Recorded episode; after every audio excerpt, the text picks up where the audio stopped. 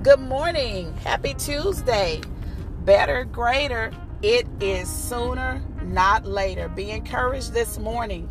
Uh, again, I wanted to let the first words out of my mouth be words of encouragement that you're better and greater. It is sooner, not later. Let me quickly speak to you this morning and say, Be still and let the Lord fight your battle. Be still and let the Lord fight your battle.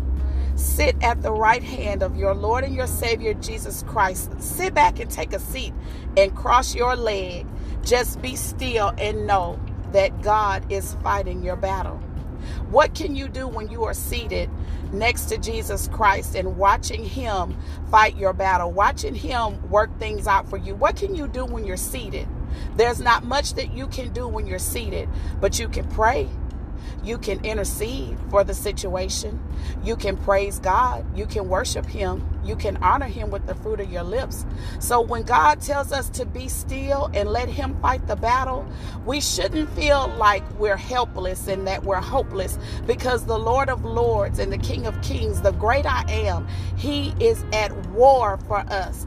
And how many of you know that when we as parents, those of us who are parents, when we go to fight for our children, don't let us think that somebody did something to them or said something to them that was out of the way.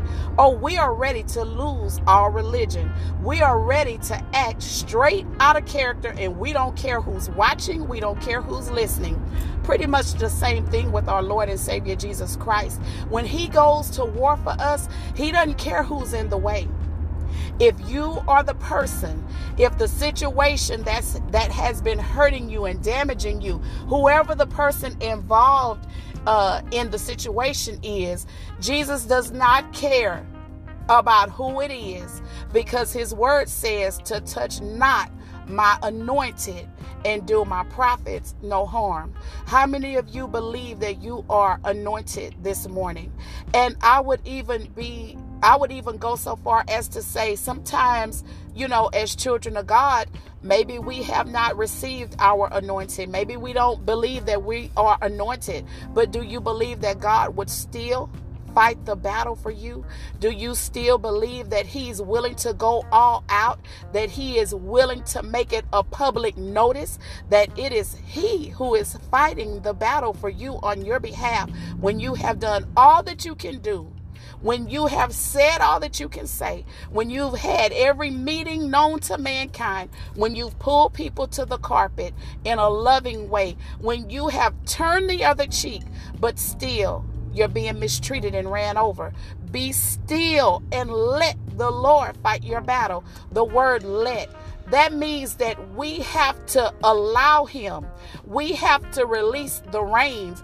That means we release the reins of what we want to say and what we want to do. We have to let Him.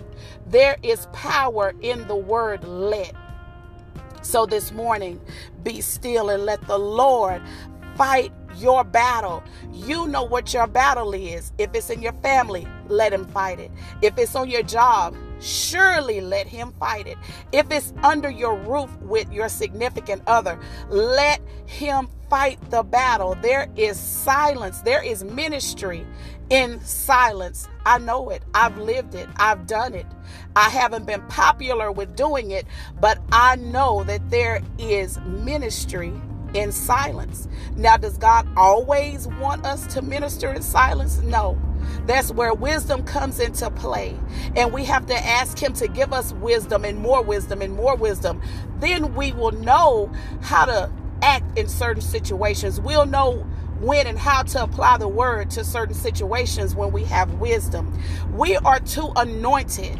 Let me remind you that we are too anointed we are too anointed to continue to be handled any kind of way. We are too anointed. I didn't say it. God said it. We are too anointed to be spoken to any kind of way, to be called out of our names. We are too anointed to be constantly put on the back burner. We are too anointed to be compared to somebody else. We are too anointed to allow people to be in our circle. We just can't let everybody be in our circle. We just can't allow everybody to have our phone number. We can't allow everybody to be able to just text us and call us at their leisure because we are too anointed. Not too anointed because we're too good, but too anointed because we're too appointed. God has a work for each and every one of us, each and every person under the sound of my voice, God has a work for you to do. And it is your job to get into the presence of God with everything, everything good about you, everything that's bad about you, and ask Him to show you what are you called to do? What are you anointed to do? Because if you are anointed, you are certainly appointed to do something because anointing anointed people don't just sit on the shelf.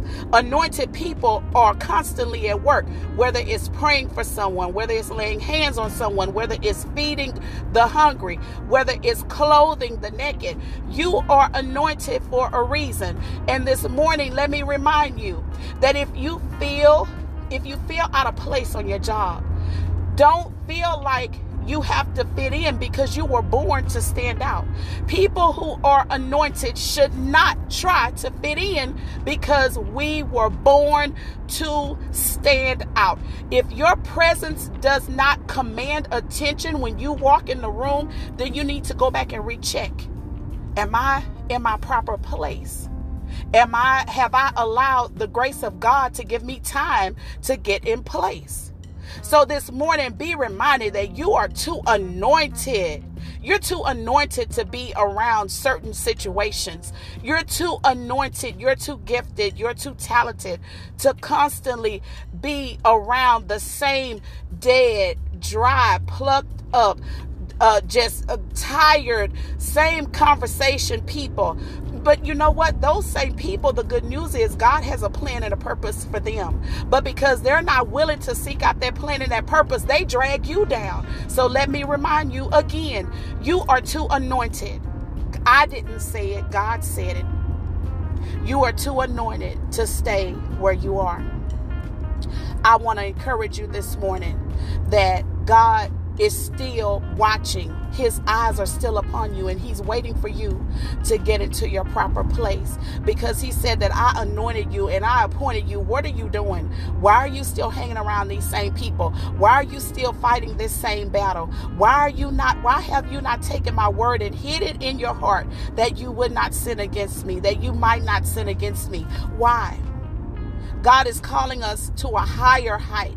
God is calling us out. He's putting us on the front line. And He's waiting for us to give Him our yes. I am your spiritual midwife this morning, and I am here to help you birth whatever it is inside of you out into the earth so that you can begin to be used of God. So, this morning, on my way to work, I want to let you know that you are too anointed, you're too gifted, you're too talented to be, to remain where you are. And God wants you, He needs you, He needs me to be still and let Him fight the battle. No more do we need to try to do things in our flesh. We need to let God do what He's going to do. And when we allow God to go ahead and, and, and pull out those stitches, when we allow Him to go ahead and give us that shot, we may have to turn our head and close our eyes. But when God, when we let God finish the work in us, we can then move forward and do what He's called us to do. You all be blessed this morning and know that better, greater, it is sooner, not later. It is today, the day that you hear the Lord's voice, harden not your heart. If you have not made the Lord, our Savior Jesus Christ, your Lord and your Savior, now is the time. This is the moment.